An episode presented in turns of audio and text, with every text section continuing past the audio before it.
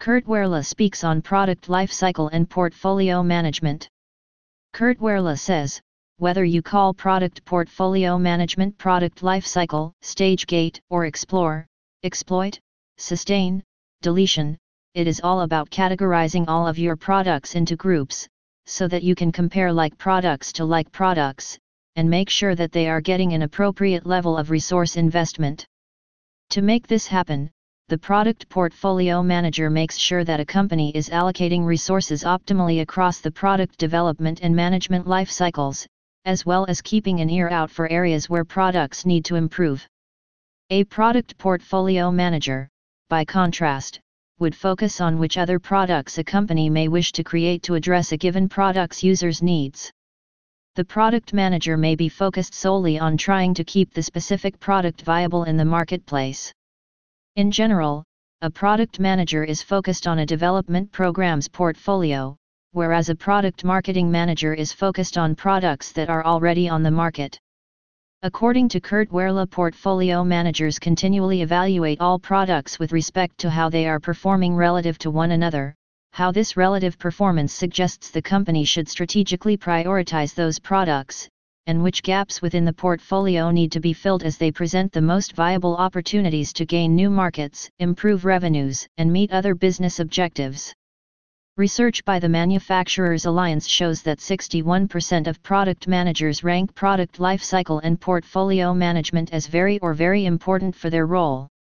With a robust product portfolio management strategy, companies are more effective in assessing what products are in which stages of the life cycle, which allows marketing strategies to adapt accordingly.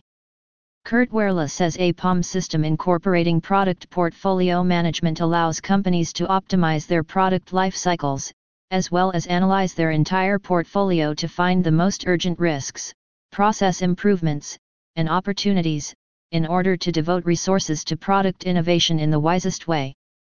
PPM is critical for improving product innovation, particularly in understanding the front end of the pipeline, optimizing the portfolio, building reliable capability plans and product roadmaps, and then managing the efficient execution of projects. By taking the insights gained from the COVID 19 crisis and adding in the right tools and processes, companies can aggressively form a simpler, more efficient product portfolio, one that both eases risk management burdens now and serves customers better when the crisis subsides.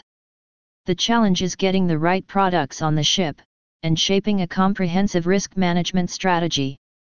It becomes critical to evaluate those products thoroughly and make good calls on whether they should be upgraded or taken off the deck entirely. The first type of growth in a portfolio is incremental, occurring when companies evolve and adapt existing product features.